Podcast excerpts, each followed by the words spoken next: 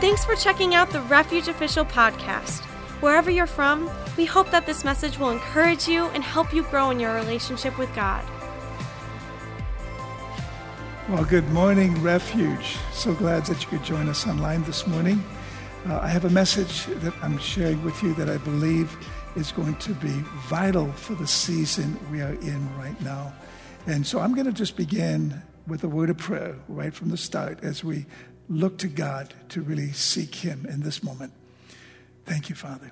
Father, we give you praise, glory, and honor for the opportunity to share your word. We thank you, Father, for truth that liberates, that sets free those that are bound. Father, we thank you for giving us understanding. I trust the Holy Spirit to guide me as I share your word this morning. In Jesus' name, amen. I hope you've had a good week. We know that life itself brings so many challenges, but we are comforted knowing that we have somebody that will never leave us nor forsake us. And so we're thankful for the presence of God in the life of God that we share in Him. Uh, this morning's message is entitled Reconciliation, a Time to Heal. And I believe it's relevant for what is going on in the nation right now. And so I trust that as I bring this message, that you truly connect with the heart of God and the love of God as we share. Ecclesiastes chapter 3, verse 3 says there's a time to heal. And I believe this is a time for healing in our nation you may be experiencing something where you need healing in your personal life, maybe even physically. This is, I believe, a time to heal. But when we look at reconciliation, we're going to kind of unwrap that and, and share what that is and what that looks like in light of what's happening today. The scripture tells us in Acts chapter 10, verse 38, it speaks of Jesus' earthly ministry and, and one of the things that God had called him to do. And it reads, How God anointed Jesus of Nazareth with the Holy Spirit and with power. He went about doing good and healing all who were oppressed by the devil, for God was with him. Now we know that Jesus is the healer. He proved that through the signs and wonders he performed on this earth. But I believe this is also speaking of his ministry in our lives today, because he was is and always will be our healer. And so when we look at oppression, when we look at all the things that are happening in this world, Jesus is the one that brings healing. And so that's very important as we begin this message. We also understand that Jesus is not only the author, but the giver of life. And we know in John 14, 6, Jesus said, I'm the way, the truth, and the life. No man comes to the Father but through me. But we also see an important passage in relation to what I'm going to share in John 10, verse 10, which reads, The thief, that's in reference to the enemy, comes only to steal and kill and destroy. And Jesus goes on to say, I came that they may have life and have it abundantly. We see a contrast of two mission statements the mission statement of the devil and the mission statement of Jesus Christ. Such contrast. Now, realize that if you've suffered injury and if you are in need of healing, after blows may be inflicted and there's injury, there must be a time to heal. After surgery, or trauma that you may experience in any form, uh, there is a recovery time. And so we understand that. As the church, as believers in Jesus Christ, we cannot be silent about what's going on in our nation right now. We really can't. We also cannot be a voice that creates a deeper division, because so often that can be the case. But we must be a voice of hope and encouragement that can point people to Jesus. Because my desire for anyone that ever tunes in or listens to me as a preacher is that they encounter the love of God. Because I personally believe, and I've said this many times, that the love of God and an encounter with His love is the greatest transformation power that can change your life. And I, I believe that to be true. Now, there's a scripture in Revelation 6, and, and our mission statement at Refuge is we believe that all people matter to God, that we find authentic hope, purpose through Jesus. And, and in Revelation 14:6, we see that God is concerned about every human being, regardless of where they're born, regardless of their skin color, regardless of their race. And we see that very clearly in many places in Scripture, but this one in particular I think is significant. Revelation 14:6 again, it reads, Then I saw another angel flying directly overhead.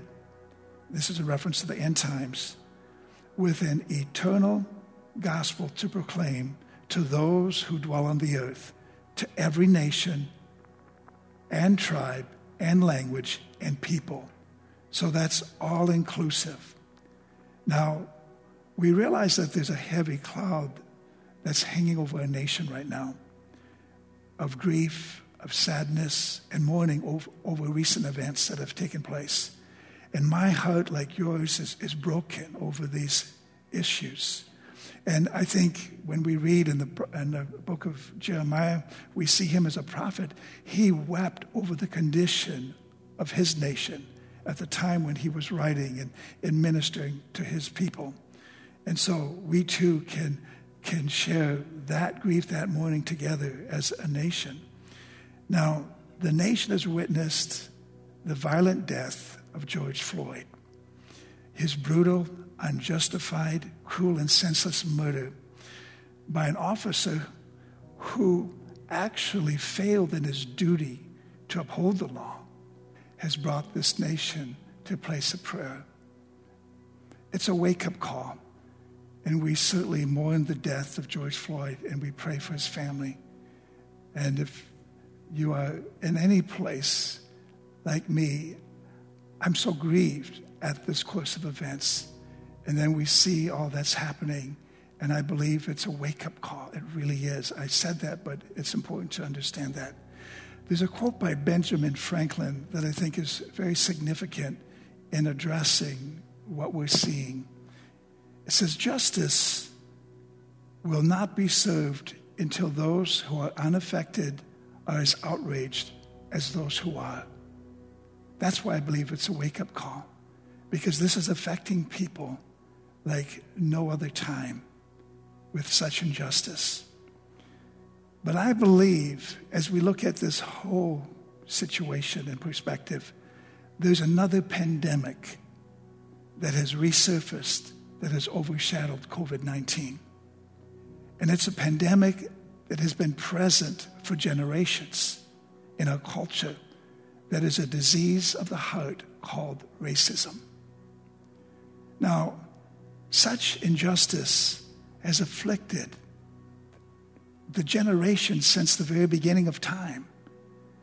In the book of Genesis, we see where Cain murdered his brother Abel racial hatred and discrimination are more than just glaring social instances or injustices. They're also a direct affront to God and an insult to the entire human race. Racism runs directly counter to everything the gospel represents. Racism has a generational impact upon society.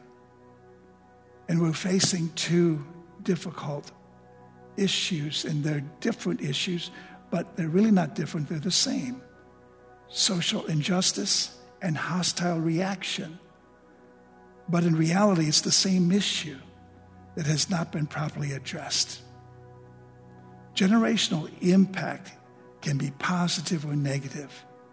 I know personally in my life and my family, when we came to know Christ, it made a shift generationally where now my children are walking with God and my grandchildren are being raised up in the things of God. So generational impact is significant. So what we do to impact the generations is so important. And the love of God, I believe, in an encounter with the love of God, will have the greatest impact upon this generation that it affected for generations to come. Racism is really a sin of the heart. It's a heart issue. Jesus died on the cross to redeem men and women of every race, every color, and every ethnic background. He lives today to affirm the infinite value of all people, regardless of nationality, regardless of race, development, appearance, or ability. And that brings us to this thing called reconciliation. Because the God we serve reconciles us to himself, which allows us to be reconciled to one another. Now, that's a big word and big term. I want to explain it. The word reconcile simply means to restore friendly relations between or cause to coexist in harmony. It's to settle or resolve. So, whatever issues, whatever indifferences there are, it's bringing both sides together in harmony. Reconciliation is the end of estrangement caused by our original sin, uh, the sin of Adam in the garden. It's also restoring man's relationship with God. Reconciliation is to be restored in a life giving relationship with God and with one another. See, we must be reconciled to God so we can be reconciled with man. And that word also, reconciliation, means to be restored to favor, to bring again into right relationship. We realize that reconciliation is actually God's idea, and it's also our calling. And I want you to get a hold of that. It's God's idea, but it's our calling. And I want you to look with me at 2 Corinthians chapter 5, verses 17 through 20. And I believe this scripture really addresses this whole subject. Many passages throughout the Bible address it, but we want to focus in particular on this one. 2 Corinthians chapter 5, 17 through 20 confirms that we're called to a ministry of reconciliation. Let's read this. Starting in verse 17, it says, Therefore, if anyone is in Christ, he is a new creation. In other words, you're brand new. You have a new life. It goes on to say, The old has passed away. Behold, the new has come. There's a fresh start. You begin to live life in a different way. Verse 18 states, All this is from God. Understand that. Who through Christ reconciled us to himself. In other words, brought us back into favor with himself through Christ, restored us in right relationship with himself through Christ. And it goes on to say, and gave us the ministry of reconciliation. So, guess what? It didn't stop with the work of Christ to reconcile us. That's where it began. But that work of reconciliation works through us to our fellow brothers and sisters, to our fellow men. Now, it goes on to say in verse 19, because it explains this ministry of reconciliation. That is, in Christ, God was reconciling the world to himself, not counting their trespasses against them, and entrusting to us the message of reconciliation. You know what that simply means? If God's not counting your trespasses against you, it simply means God's not mad at you. He's not upset with you because He's not going to let your sin stand in the way of restoring the relationship. Through the beauty of the cross, He was able to separate man from his sin so that He could judge the sin and save the sinner. That's the beauty of reconciliation. And it's, it's amazing when we begin to grasp this and then realize we've been entrusted with that ministry. See, we are the image bearers of Christ in this earth. Therefore, reconciliation is not an effort to be made, but it's our calling to be lived out. Going on in verse 20, 2 Corinthians 5.20 it goes on to say, and I love this, Therefore, we are ambassadors for Christ. God making his appeal through us, we implore you on behalf of Christ, be reconciled to God. You know what that means? That means, as an ambassador, we represent Christ. And I think a plague among Christianity is misrepresentation of Jesus. In my life, there's times I've misrepresented Jesus. I've failed as an ambassador. But my heart and desire is to represent Jesus for all that he is and all that he does. So that when people see my example, they'll connect with Jesus. Because I'm going to point them to Jesus. Through my life, through my witness, through my testimony, and through my encouragement for them to be reconciled to God. Be restored in right relationship. And I say that to anyone that doesn't know Jesus. Be restored in right relationship with Him because God's not considering your sin anymore. He's, he put that on the cross with Jesus. That price has been paid. But all you have to do is freely receive and accept the gift of eternal life and be restored in right relationship with Him. Now, I believe um, when we look at this in light of the role of the church in this season, we need to be advocates as reconcilers in this time of turmoil and conflict. Dr. Tony Evans, in his book, gives a reference of a conversation between Dr. Billy Graham and an interviewing network. Dr. Graham was asked, if you could eradicate any problem in America, what would it be? Dr. Graham answered very quickly and very directly as he replied, the racial division and strife in our nation. We realize that racism doesn't exist because of social differences. It exists because there's sin in the heart of man. Racism is a sin issue, not a social issue. Therefore, the body of Christ should lead the way in every reconciliation effort and set the standard for spiritual and social healing in our nation. Racism, by definition, is hatred toward someone that God created. Racism is the belief that someone is superior to another, to another individual whom God created. It is being prejudiced towards someone God created and is a blatant sin against God Himself. So, why must reconciliation happen? First of all, if you're taking notes, you can write this down.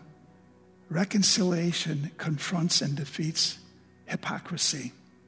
Romans 12:9 says, "Let love be genuine, without hypocrisy. Abhor what is evil, hold fast to what is good." Secondly, reconciliation confronts and defeats self righteousness. Romans 2:11 states, there is no favoritism with God. Believing that one race is better than another is self-righteousness. Thirdly, reconciliation encourages the body of Christ to freely obey the Great Commission. It really does. In Matthew 28, verses 19 and 20, the scripture says, Go therefore and make disciples of all nations, baptizing them in the name of the Father and of the Son and of the Holy Spirit, teaching them to observe everything I've commanded you. The word nations in that passage refers to diverse ethnic groups throughout the world. Also, number four, reconciliation encourages the body of Christ to obey the great commandment that we see Jesus speaking about in John 13, 34, and 35. And Jesus stated, A new commandment I give to you, that you love one another, just as I have loved you. You are also to love one another. Now, it's amazing to think about loving other people just like God loves us. You might say, I can't do that. That's impossible. Let me tell you, it is possible because Jesus gave us the command to do it. Realize that when we see a command in Scripture, that is the authority or the permission to do what the instruction of the word says. So the word itself empowers you to live that command out. And the reason being is when you are born of the love of God, when you receive the love of God, you receive the capacity to love as Jesus loves. And every Christian has that capacity. The, the choice is are they going to love out of that capacity or are they going to draw from the human ability and the human strength? Our humanity falls short of the love of God, but God's love is in us. The scripture says we are literally born of his love. The love of God is resident in every believer. Verse 35 goes on to say, and this is where people identify who we are as a follower of Christ. It says, By this all people will know that you are my disciples if you have love for one another. In other words, your love is the proof that you're a true disciple and follower of Jesus. Now, reconciliation, I kind of lost count. I think this is number five.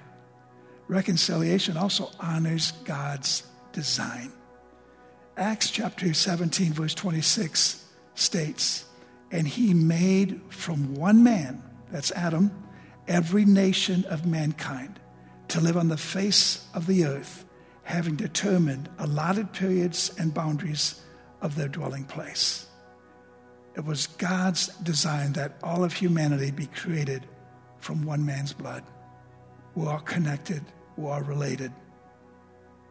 And then finally, reconciliation honors God's redemptive plan for all people. Revelation 5 9 states, And they sang a new song, saying, Worthy are you to take the scroll and to open its seals. For you were slain, that's speaking of Jesus, and by your blood you ransomed people for God from every tribe and language and people and nation. Guess what? God's redemptive plan includes people from every ethnic group. I love going on mission trips. I like taking teams of people from the church to Africa, to Central America, to Mexico, for them to experience the diversity of another culture, to encounter people that don't speak the same language, that live in a different way. It's amazing. It is life changing when we have the ability to interact with other cultures, with other races, and other ethnic groups. So I want to bring this message to close as we pray, and we want to pray for this nation. As we wrestle with what's happening in America right now, remember that Jesus died for all, and I emphasize the word all, and he loves all. All yet do not know him. All yet have not received him. And all of us who have received him are still learning to put the flesh to death daily so that his spirit can live in and through us. Now, maybe you are one that feels you've experienced injustice. Maybe you feel that you have the right to hate, to despise, to seek justice. But realize that your pain is not bigger than God's presence and what His presence can do in your life if you receive Him. See, we may ask the question how do I forgive? I've been wronged. How do I forgive? Well, if we're asking someone to repent, you can't ask them to repent without being ready to forgive them for the offense. And as we cry out for repentance and call people to repentance, we must be ready also then to forgive. At this time, we want to pray.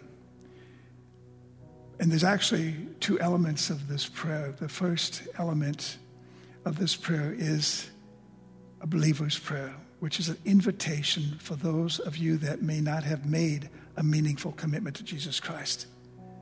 And what does a meaningful commitment look like? It's simply you surrendering and acknowledging before God that you're a sinner in need of a Savior. And you recognize and identify that Jesus Christ died on the cross for you and that he was raised from the dead to give you eternal life as a gift. He bearing your sins, bearing your shame, taking the penalty and the judgment that you should have received. Because we're all guilty and we're all condemned and stand condemned because of our sin. But Jesus came along and he did something about our sin. As I said earlier, through the cross, he separated man from his sin, taking that penalty upon himself. In your place, he died so you could live. And so we call this a believer's prayer, so feel free to pray this prayer with me. Heavenly Father, I approach you on the basis of faith.